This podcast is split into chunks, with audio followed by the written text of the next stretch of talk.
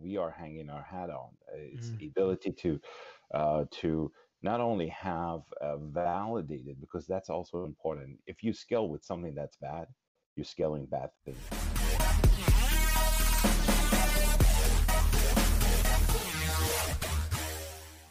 Hey, we got Opt Inc. in the house. This is the unique situation. Mohsen, the founder, is here, but also you brought in your one of your advisors, Yuen, who's calling in from Boston.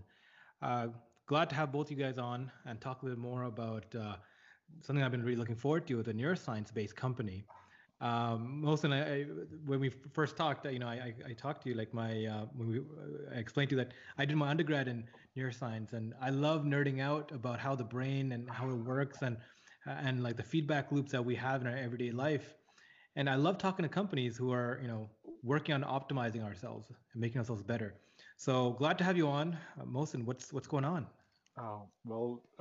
Thank you very much for having us. And,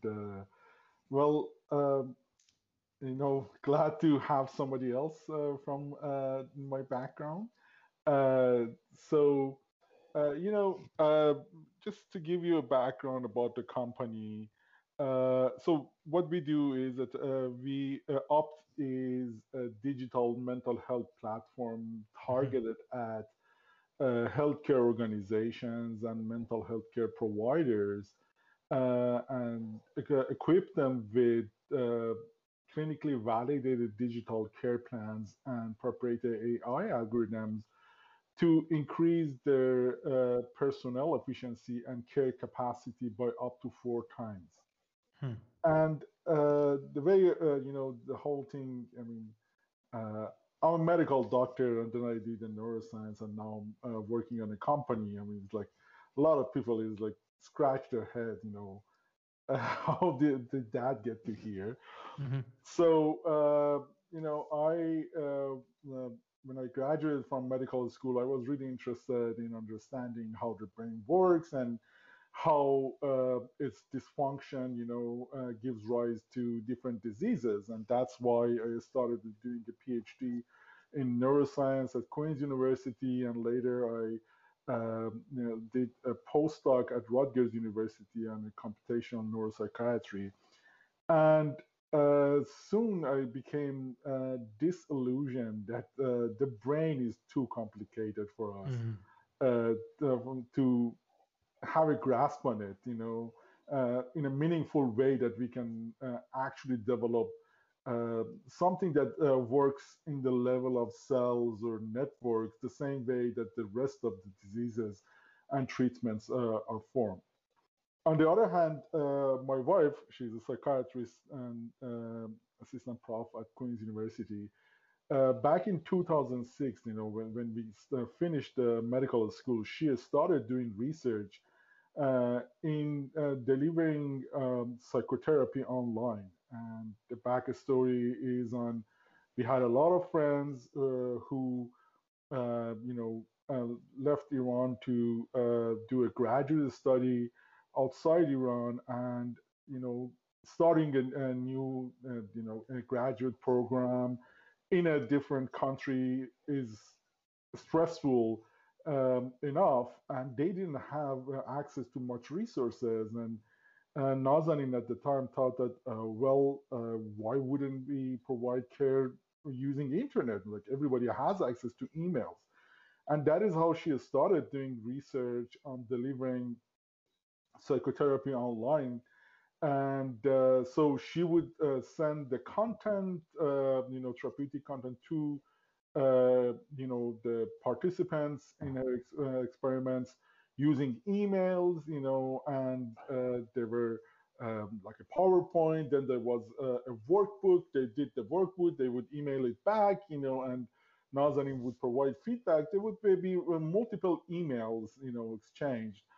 And actually worked really amazing, so she did a clinical trial looking at the efficacy in anxiety, depression, personality disorder. So by 2015, she had done like 5 clinical trials showing this actually works really well.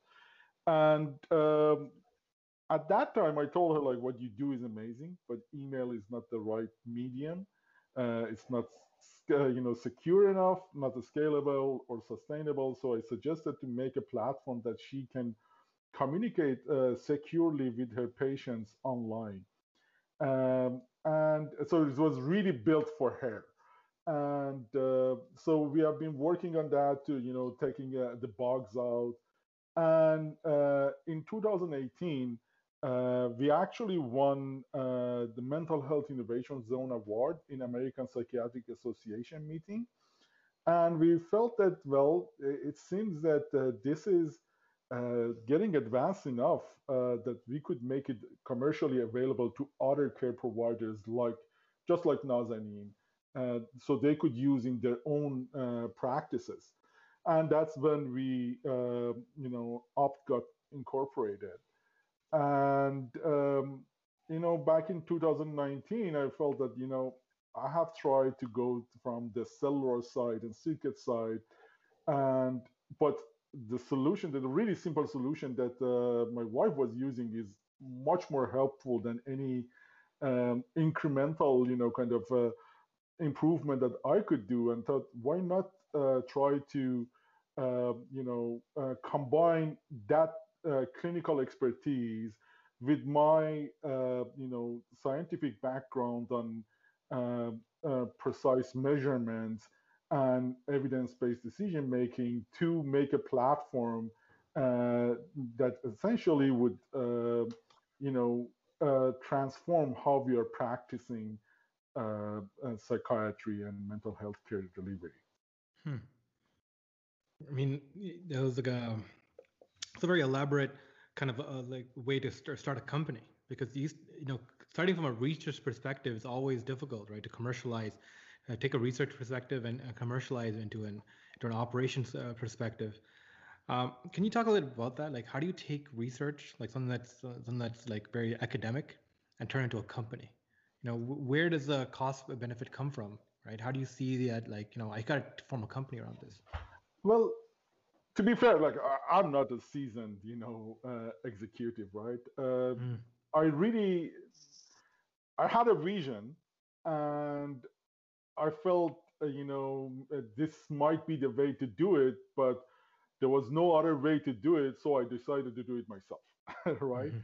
Mm-hmm. And I don't know whether that is good or bad, to be fair, I have learned a lot over the last 3-4 years, trying to make this as a business. You are really, at the beginning, you're naive. You think that, okay, if I have a good solution, naturally people would come around and adopt it, which cannot be farther from the truth, right?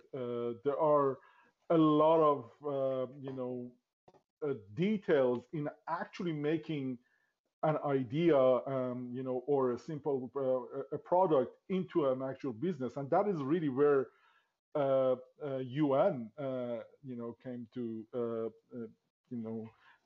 picture. And because, I had some that research experience, expertise, and, what I could do with making a product, but actually making a business, needs much more than that. And that's why I was lucky enough to have Yuen join our team, so we could take advantage of his, long 20 years of experience in healthcare to actually make this into a successful business.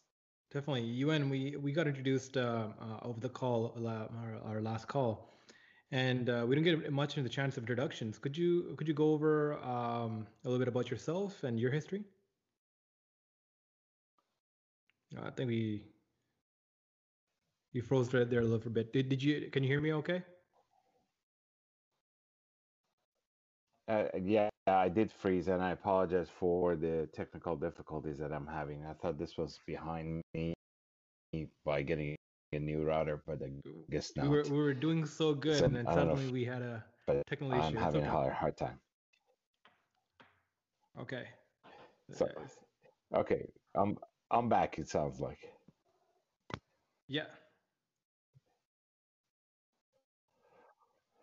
Let me dial back in a minute from my mobile phone. Okay. Okay. Hopefully that helps out. Okay. No problem. Yeah. Thank you. Okay. Mohsen, so speaking a little bit about that, so you said you have a medical background. You're a doctor, yep. And you also have a PhD. Yes. Man, that's ambitious, right? Well, studying and doing research was the thing that I could do best, Yeah. I was hoping that to make a living out of that. We'll see. Mm-hmm. But yeah, can you talk a little bit about that? Like, the thought process of going to all the way to med school and deciding instead of practicing, I want to go do a PhD and become more academic focused. How did that kind of develop? I don't know if it's good or bad. I'm somebody that gets bored doing the same thing again and again. Mm-hmm. So in the med school, whenever we went to a new ward and we learned about a specific disease, the first 10 cases were like fantastic. It's so engaging thinking about it, how the physiology goes wrong and this gives to this rise to this disease or that disease and how you can fix it. So I was really interested in the pathophysiology of the diseases rather than practicing, medicine itself. And the way I felt is like, actually, so I love pathophysiology of the disease. I love, finding a solution for it.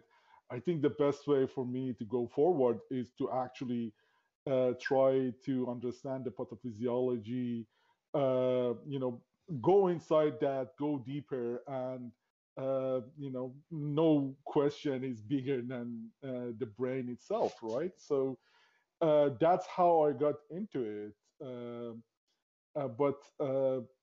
It turned out to be too complicated.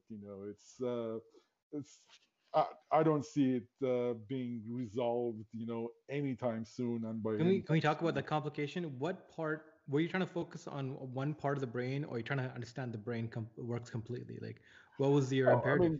No, definitely I wasn't, I did my PhD on motor control, and I did my postdoc in the noradrenaline, role of noradrenaline in the brain activity. And so the neuromodulators. The challenge is that, I feel, this might be, outside the scope, but the challenge is that, for us, we are, humans are really story oriented, right? Mm-hmm. So the way we think about the stuff, it should be, a simple straight line, right? So we are really accustomed to linear studies and linear ideas. This is bad, this is good, this, this causes, cancer, this causes that. But the challenge is that, if you go into further and further details, naturally those linear stories do not hold up anymore. And that is not, that is what actually is the brain is about, right? I mean, it's the most complex structure there. You have, I don't know how many different cell types. I think there are like maybe 100 of them. Even if that was not the case, you have like 10 different neuromodulators and neuropeptides and neurotransmitters. And when you put that all together, it becomes such a complex system, right?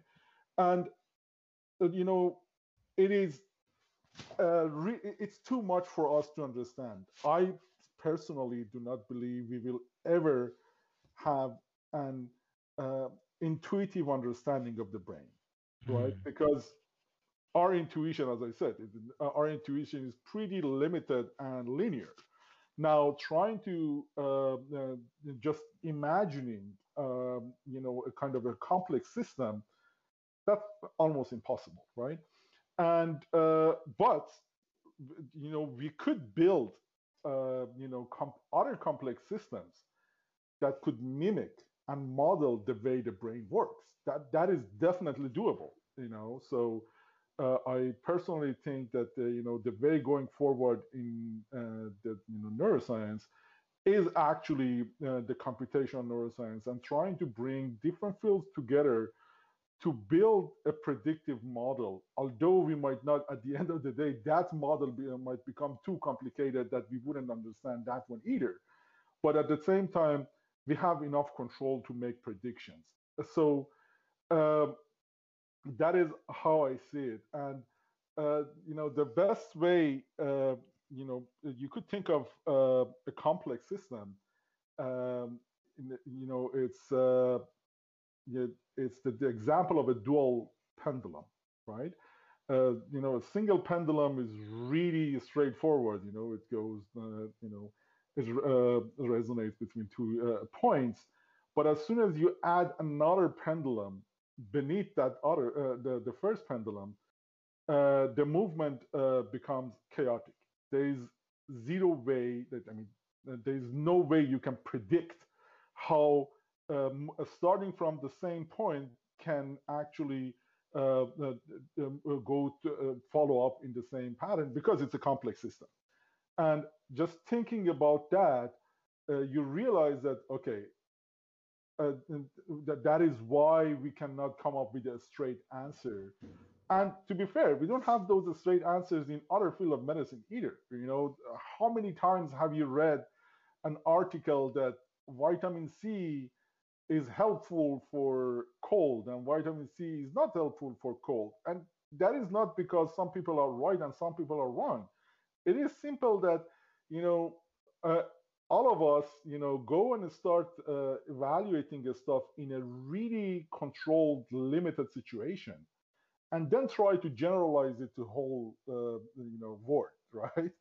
And so it's still, in that limited situation, their, the conclusion probably is right. But that is the part that we generalize it to the rest of the states. That is where it all falls apart. Mm. So, I would love to nerd out more about that, more about neuroscience with you. And I think we're going to. But now that Yuen's joined us, Yuen, I wanted to get a little bit of your take of how you joined the firm and how you got involved. Can you talk a little bit about your background? Absolutely, Ravi. So it is great to be on this call with you guys, and we appreciate the opportunity. So my background is I have been in healthcare and healthcare-related fields for over 30 years. I have managed operations in the larger organizations such as Bayer as well as United Health Group, and also have built startups from scratch, from startup.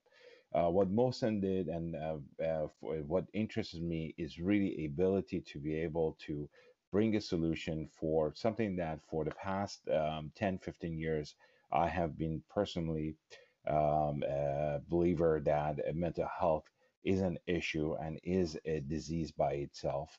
Mm-hmm. And I'm glad that the industry in the last 4 or 5 years has recognized that to be the case. So I saw an opportunity where there is a solution that is grounded on academic understanding, and starts not from a technology point of view, but starts from understanding the clinical and the effect of the solution on both behavior as well as physical aspect of it, as well as is a solution that can be scaled and expanded rapidly, right?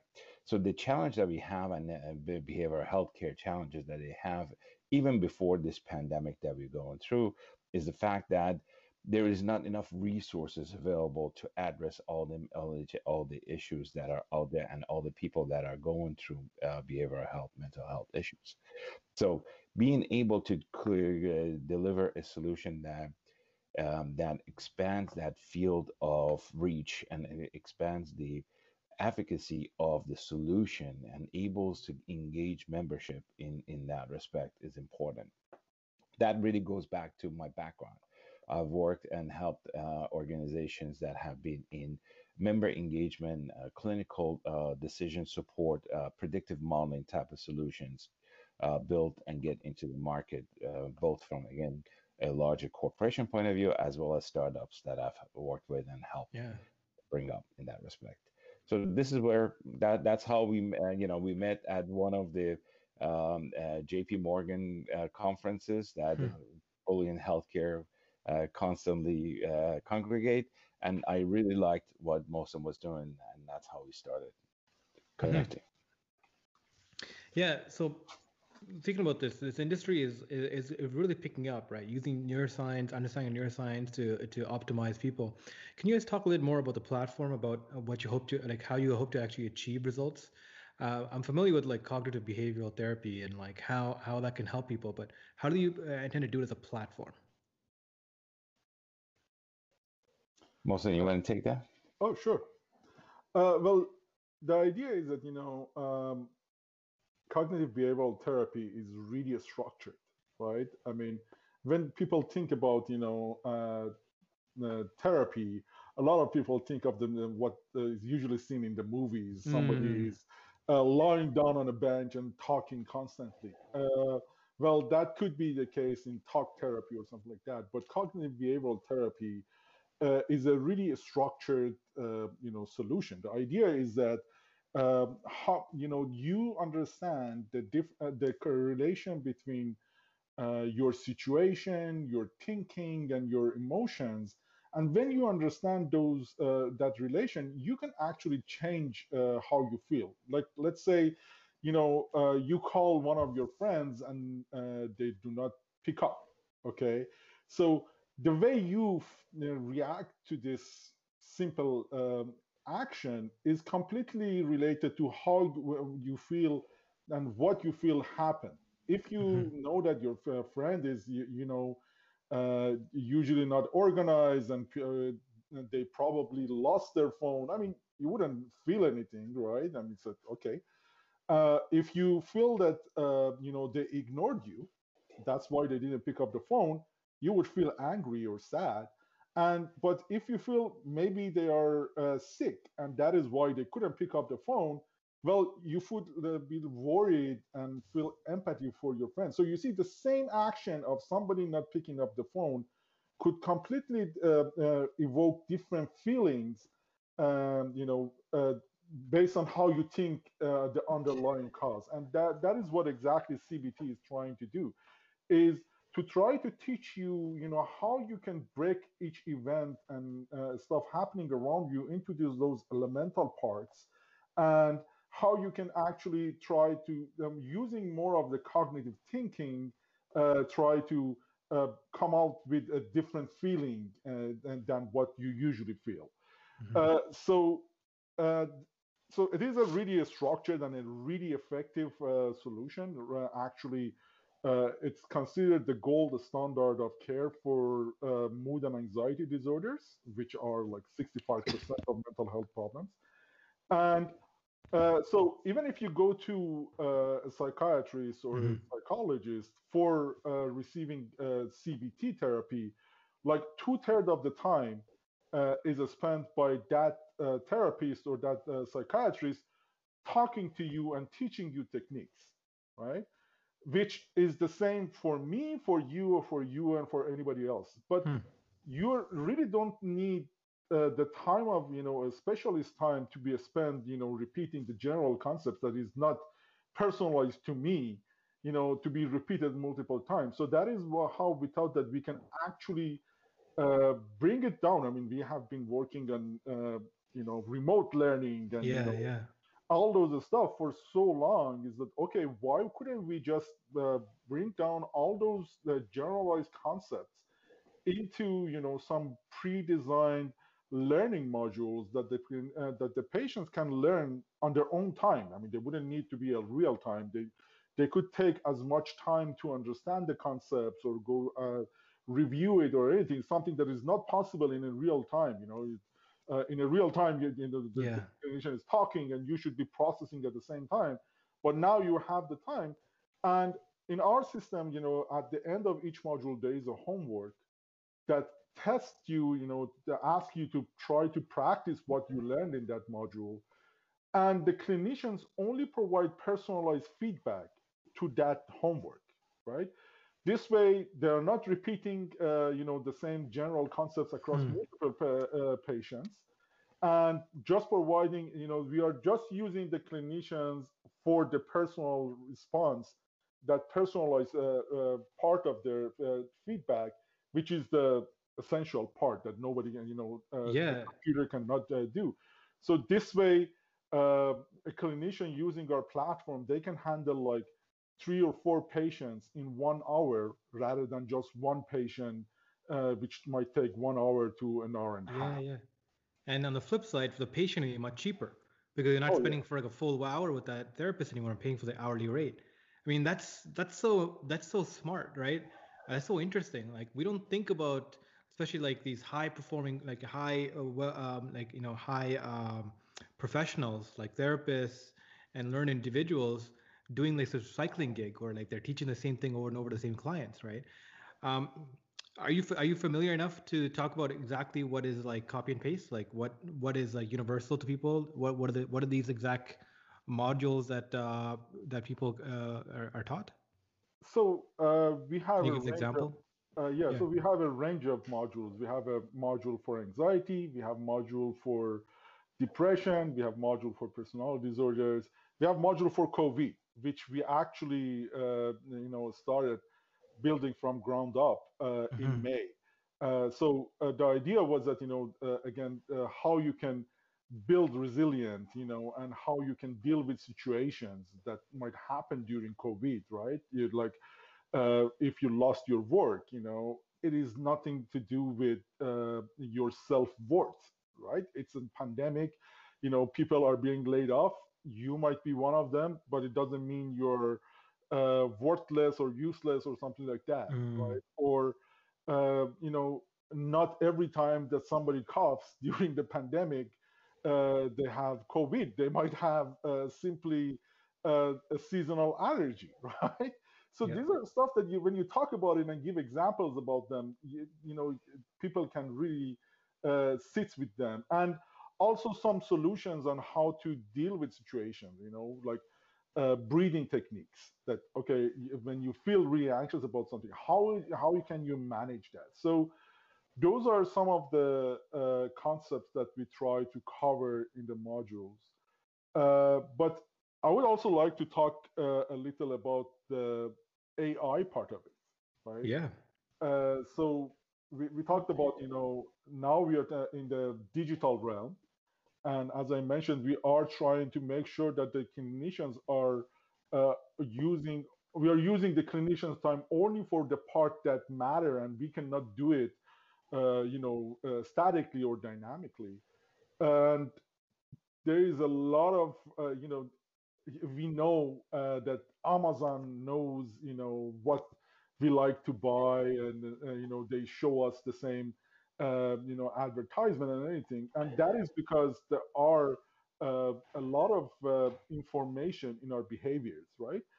Well, there's no reason that information cannot be used for something better, like therapy. So the way we see it is that there is lots of information in the way we walk, in the way we talk, in the tone of our voice, or the way we use language, which, we call it, at this point, it's generally called behavioral phenotyping. It's how we can, measure behavior in a way that we can, the same way that we measure red blood cells or white blood cells, So bringing the behavior into a realm of measurement. So we have been working on using natural language processing. So each week, our clients write 1 to 2 pages, right? And we have homework from session 1, session 2, session 3, session 4, and so forth. And we know that what was the module that they went and did the homework. So we have a spectrum of writing. So we can look, how did the writing change from session 1 to session 12, right? What was the kind of words that were used mostly in session 1? Again, versus those used in session 12. What was the structure of the language? You know, how much they talked about their symptoms in the first module and the last module. And that gives us some clues that, okay, now if I get a text. Yeah, sorry about that. Yeah, go ahead. Now if we get a text and read something, can we now predict a patient's mental status, right? Based on that only given site, because now we can compare this, okay, the number of percentage of time this person is talking about their symptoms is lower, so it's probably they have less problem or more problem. That's just really just a simplistic example of how we do it. And that is what we have been doing over the last year. What we are doing this year is integrating variable information. Again, you know, if you go to a clinician, you know, and if for, you know, for depression and anxiety, some of the questions they ask is that, how is your sleep changed, right? How is your appetite change? Have you lost weight or have you gained weight? And these were really, you know, kind of qualitative measures. You know, my sleep is better or worse. But we nowadays every day have something on their hand, everybody has something on their hand that gives you the exact number of, you know, hours. When did they go to sleep? When did they wake up? You know, how long was the deepest sleep? So it wouldn't. It would be crazy not to use that information, that detailed information for clinical purposes, and still, you know, rely on the person, you know, judging, oh, my activity is low or less, or my sleep is good or bad. So that is the second thing that we are incorporating in our platform. Mm-hmm. Over last year, I started using a wearable called Whoop. Right, like Whoop is like a very high-end Fitbit. It's meant for it's meant initially for athletes and for high performers. Now it's more commercially, it's aimed more for commercial applications. So I got it just to get some information, and it gave so much insights onto my body type. You know, it was measuring mostly my heart rate, but it measured something called heart rate variability, right? Mm-hmm. By knowing how different the heart rate is throughout the day, it gives you a baseline of how variable it can become. And that measure can indicate the level of anxiety your body is going through, how much it handles, how well you're sleeping versus not sleeping. And the app was very intuitive. Like when I go to sleep, it notices the sense in that and logs right away. Like this is the time you're sleeping this time, and all you do is wake up next day and confirm it. And it tells you how well you slept, how much you moved, right? Like, you know, your REM sleeps versus your non-REM cycles, all from a wristband, exactly. Right? So. Exactly. Yeah. So is there like a need for like a wearable, or can you use your phone, integrate it to your system that can measure things like for us automatically, so that less inputs? I have a soapbox ready for that. So the idea is that yes and no. I mean, the answer is that, you know, there are different you know, diseases that, you know, we can evaluate and stuff. Like if you have diabetes, you know, the question is, you want to know the patient to know their blood glucose, right? Now you can have 10 different ways of evaluating your blood glucose. It could be a prick in the blood, or it could be, you know, through the skin or something, a patch attached here. The challenge with mental health is that there is no single variable that we could say this is what really decides what if some person's mental health is good or bad, right? And while, you know, those each piece of information is correlative, right?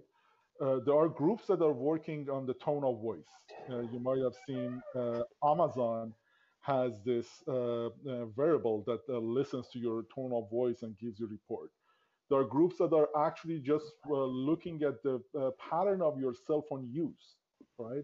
There is this company called Mind Strong that they have looked at, you know, how that, and the most indicative of someone's mental status was how regularly they charged themselves. Sorry. My turn. Right on cue. Yeah, my turn too. Yeah. So how regularly they charge their cell phone or stuff like that. But the challenge is that no single one variable would be the silver bullet. Mm-hmm. You would need a big data of all these different behavioral phenotyping. You know, the sleep, the pattern of activity, you know, your pattern of word usage, you know.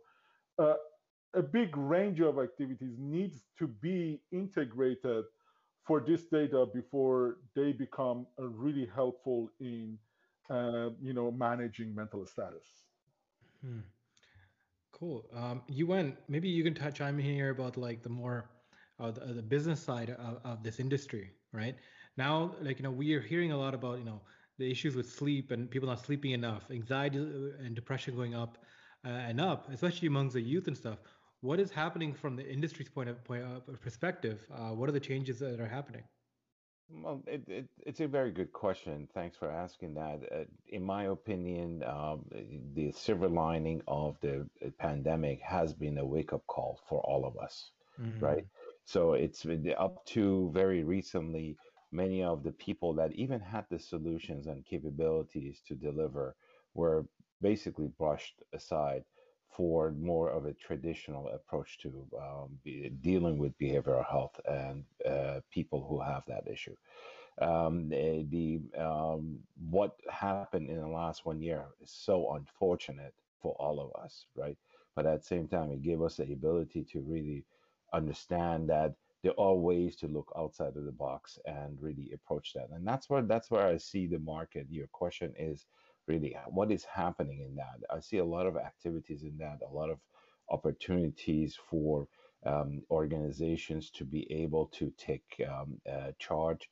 As you, I'm sure you see it, and we see it in both US and Canada, the behavioral health in the whole area of the digital health really bubbled up right up to the surface, right? So it became to be perhaps one of the most noticeable challenges that not only they have to deal with during this pandemic, but is for here to stay for a long period of time after.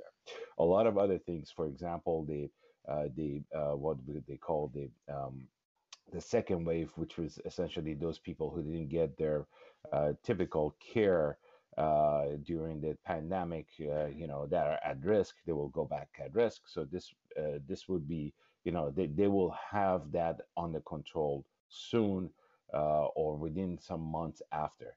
Whereas this behavioral health is really, it's called the fourth wave, is one that not only is going to stay with us for a long time, but it will carry on.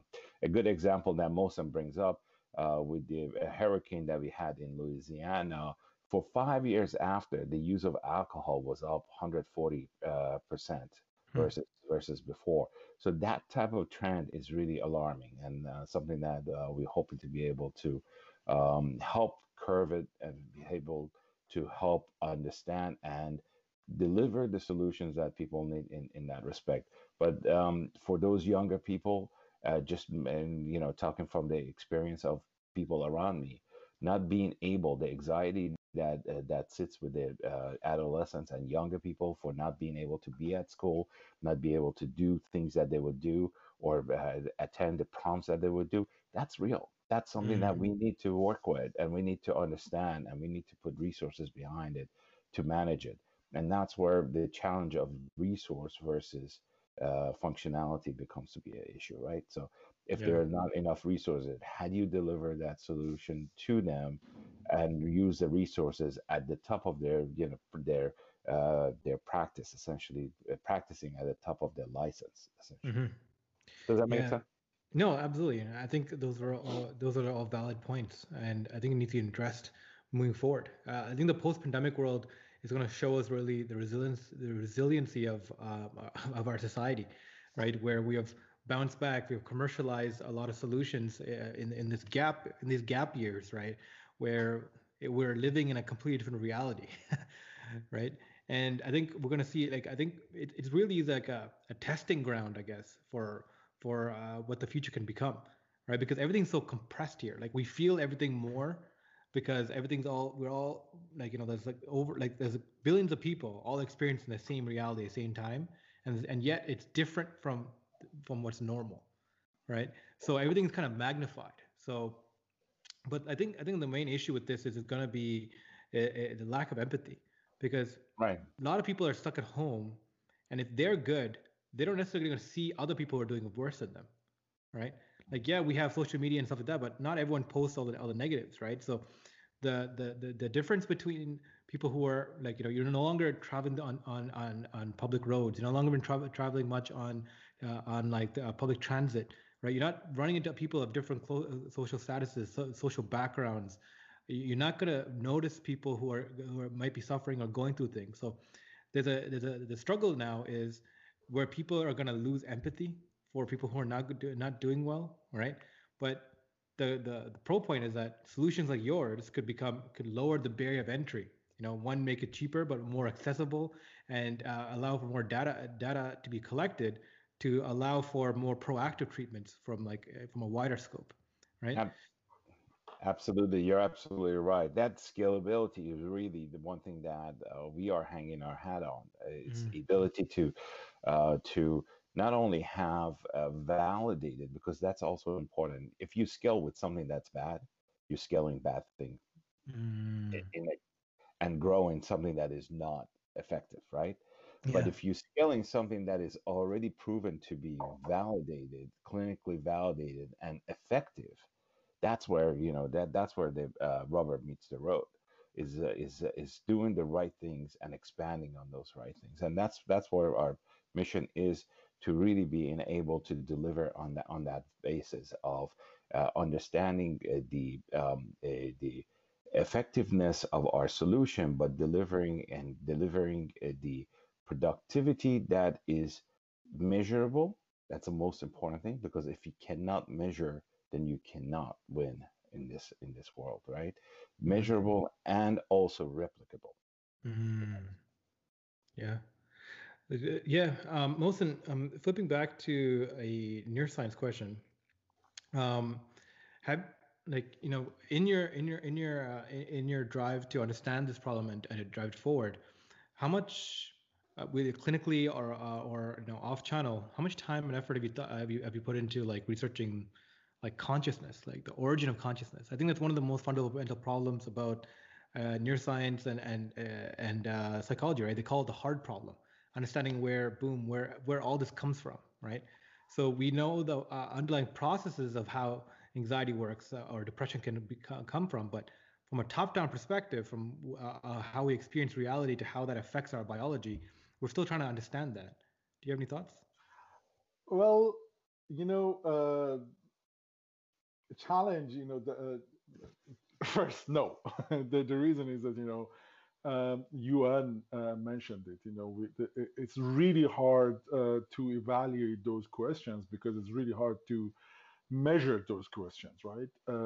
So what I have been trying to do, like in motor control, is like, how does the activity of the motor cortex or sensory cortex changes, you know, when the body is making a specific move, or, you know, looking at the activity of this small locus that generates the norepinephrine through the whole brain. And really, you know, the challenge is that we cannot even understand the brain at those levels, let alone going into that much deeper, you know, kind of epiphenomena of what is happening underneath, right? So it's like, that's the biggest challenge. We cannot have a good model of the circuitry and, you know, and how the brain works. And now, before going to the next level to make those,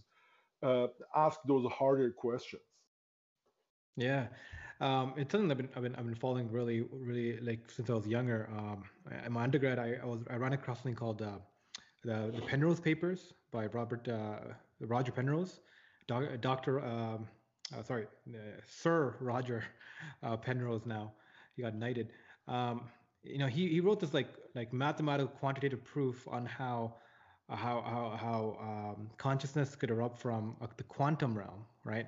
And it's very theoretical. It's very like mind bending. It's passed around a lot of thinkers, and it opened up this idea of like we're so like far away from understanding the process of the brain, right? There's a institute in California called the Singularity Institute, right? The singularity being when AI and machines can get to this point, a singularity where it can become smarter than humans, right? And they think of it as a computational problem, where it becomes, if you can increase the computational capability of machines, they can match the computational ability of the human brain, and therefore you can download consciousness and operate it on a virtual realm. The problem with that thinking is that we don't really understand the brain enough to understand how to even mechanize it, how to replicate it. Right? And there's so much research and thinking behind that. So thank you for going and alluding to that. Going back to your research, especially with blending, neuroscience research with AI and intelligence, right? Recently, I've been following a lot of work of the historian Yuval Harari. Are you familiar with him? Yuval, he's gotten famous for his book *Sapiens* and *Homo Deus*, the evolution of humanity. But his thinking really is it's a very a dystopian kind of thinking towards where what happens when medical technologies kind of blends with AI, right? Biotech and AI kind of come together, where machines can eventually software can know us better than we do, right? And the interplay, what's going to happen there?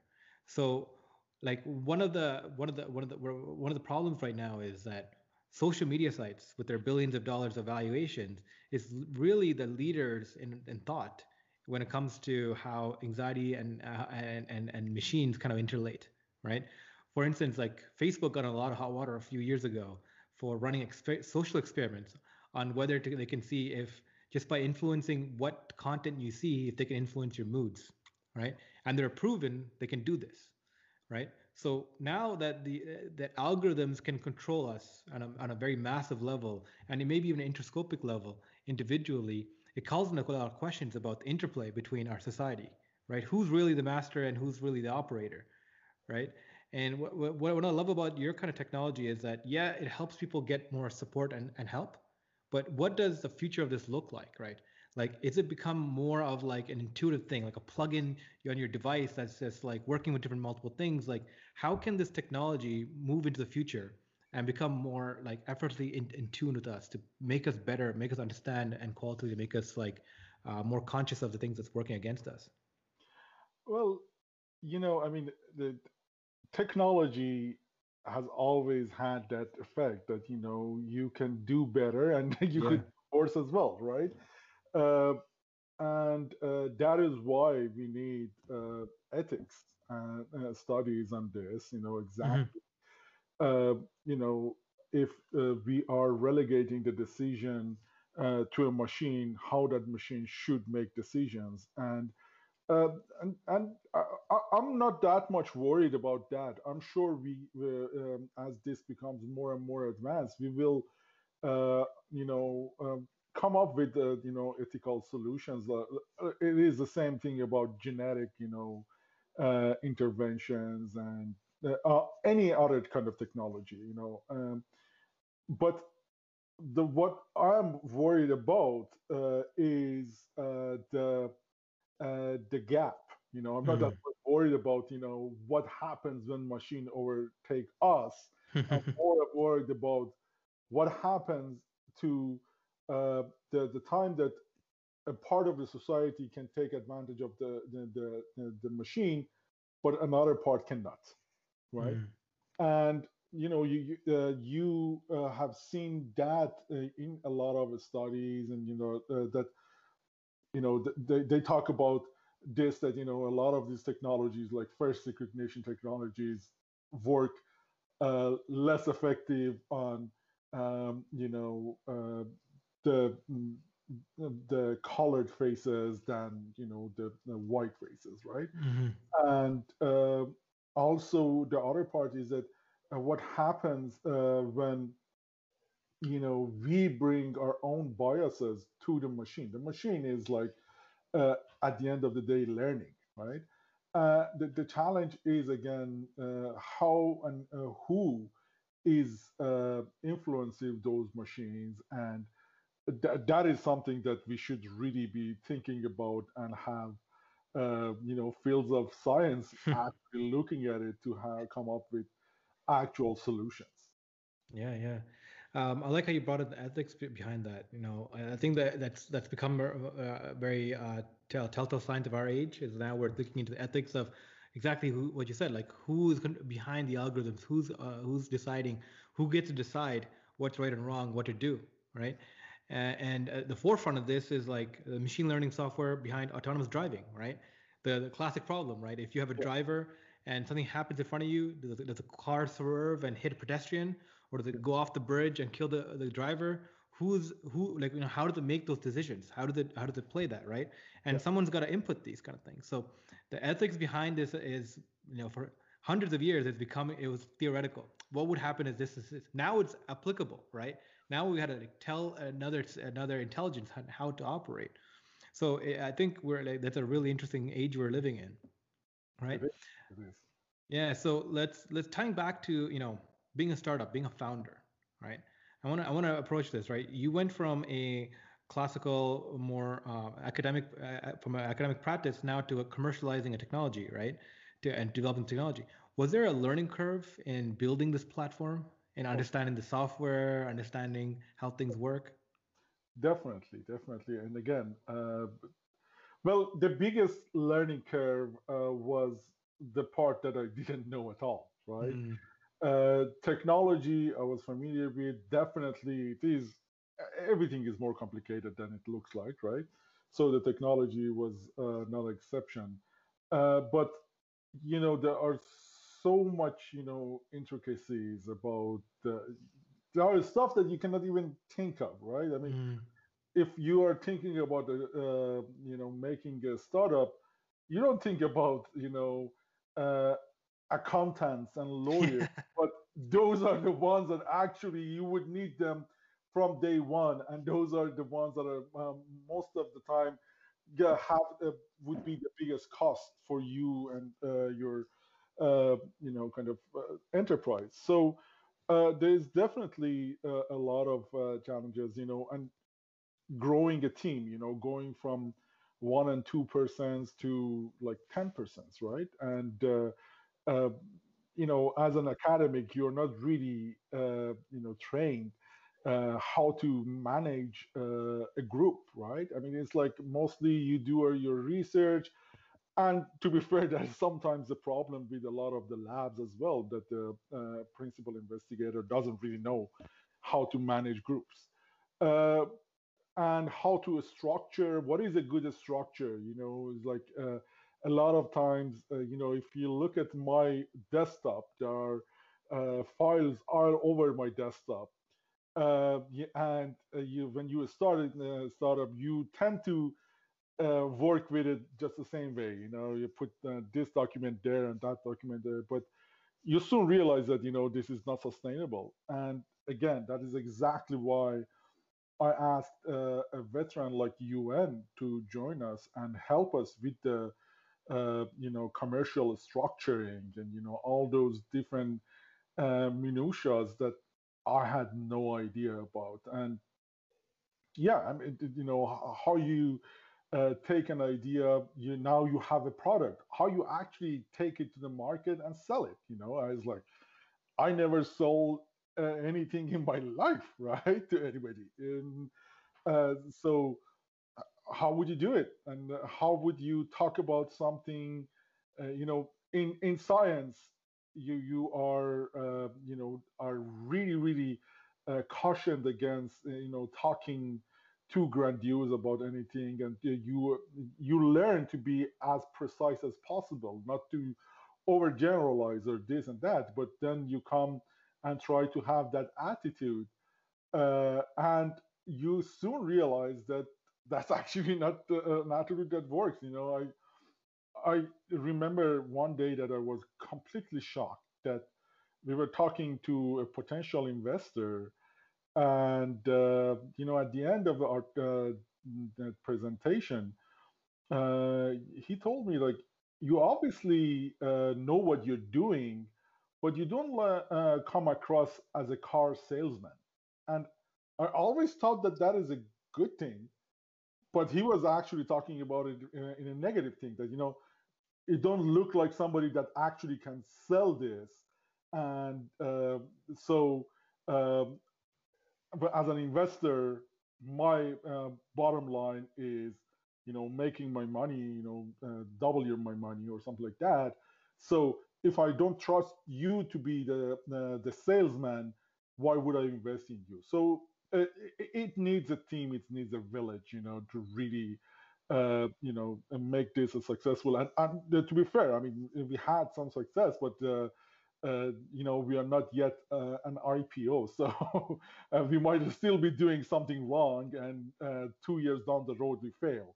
Who knows? But I've learned a lot. And definitely, I learned a lot from people who were, selflessly, present. Like, as I said, I met Yuen by complete fluke in a meeting, and he was so nice to share his expertise and knowledge and provide feedback to me. And he's not alone. I've received, over the last 3-4 years, I've had received consultations from advisors, all sorts of advisors, and that is what it takes to actually take a make a technology and bring it to commercialize it.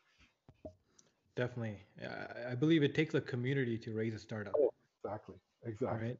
And what you described right there, I think that's such a classic problem, right? Like, when someone develops a problem, you think of entrepreneurs are people who just magically devise these things, but people who are like chasing these problems, I feel like I find the most interesting ones are the people who are coming from a very specialized field, who have done years of research or years of professional experience working in a field, who then dive and find a very unique niche problem that has a wide applications but needs to be solved, and can double down on it. In the case of yourself, taking this neuroscience capability, this strategic blank that's operating in therapies, and trying to figure out how to automate that away and make it more accessible to everybody else. And that requires a deep level of knowledge, understanding, right, to implement. But then to complement that, you're going to need somebody with the business skills to develop this, right? I mean, one of the most the benefiting part of the innovation ecosystem, innovation industry, is that there's a lot of money to be made if you can do this well and operate it. But the problems of it is a launch capability, right? It's like, you want to solve this problem, cool. You got to figure out your accounting. You got to figure out your legal. You got to figure out how to structure this, how to lead people, to hire people, the HR, the compliance, right? There's a whole bunch of operational knowledge you need to go out and solve the problem that you actually want to solve, right? Exactly. So, Yuen, maybe you can jump in here. Can you talk? And we'll end here with this kind of acknowledgement. What does it take to find, especially something like this, like a commercially researched application that comes out? And I figure out how to commercialize it. What are the problem sets? What are the strategies you implement? How do you go about doing that? And that's a very good question. And first of all, my hat is off to Mohsen, because one of the things he realized, which most startup founders have a hard time to realize, is the fact that he needs help. He needs other people that are better than him in other areas. Not everybody can be an expert. The challenge that I see, and I've seen that a number of times in the market, that a lot of founders, they believe that they can do everything themselves. They understand the technology, they understand everything, and they feel as they can also manage and run the other parts of it as themselves. Very rarely those people are actually are capable of doing that. So the village, the community, putting that whole thing together in a way that works together well, and picking the right people to bring in that are fundamentally on the same path and at the same goal. Having someone who has the same vision is a very important thing in that respect. Finding those people are probably one of the toughest things. And that's the one thing I truly believe that we are doing, Opt is doing well, is not essentially bringing everybody in, but bringing those people who have the right vision and the right and address the right resources in there. Mm-hmm. The challenges of the startups is exactly what you mentioned, right? Is all of the above. Is really how do I take the trash out and at the same time get on a call and be the president of the company and show myself as president of the company in that respect. And the most important thing that, and perhaps I can offer as the advice to those who are startups, is have a plan, right? Mm. Have a vision, have a mission, know exactly what you want to do, where you want to go, and make sure that people that are on board with you are also following and understand that vision and mission and are buying into it. Because otherwise, if they are all doing different things, just imagine different people going different ways. It's just not going to come together. Hmm. That's a great sentiment. Definitely seek help where you need help. It takes a community to raise a startup. Thank you both for coming on. It's been an hour. It's been a pleasure to have you, both of you on. Really love the applications of what you're talking about, especially getting therapy to more people in a more cost-effective way, in a more accessible way, more universal way. Really wish you guys the best of luck. Thank you for coming on, guys. Thank you so much. Thank you for having us.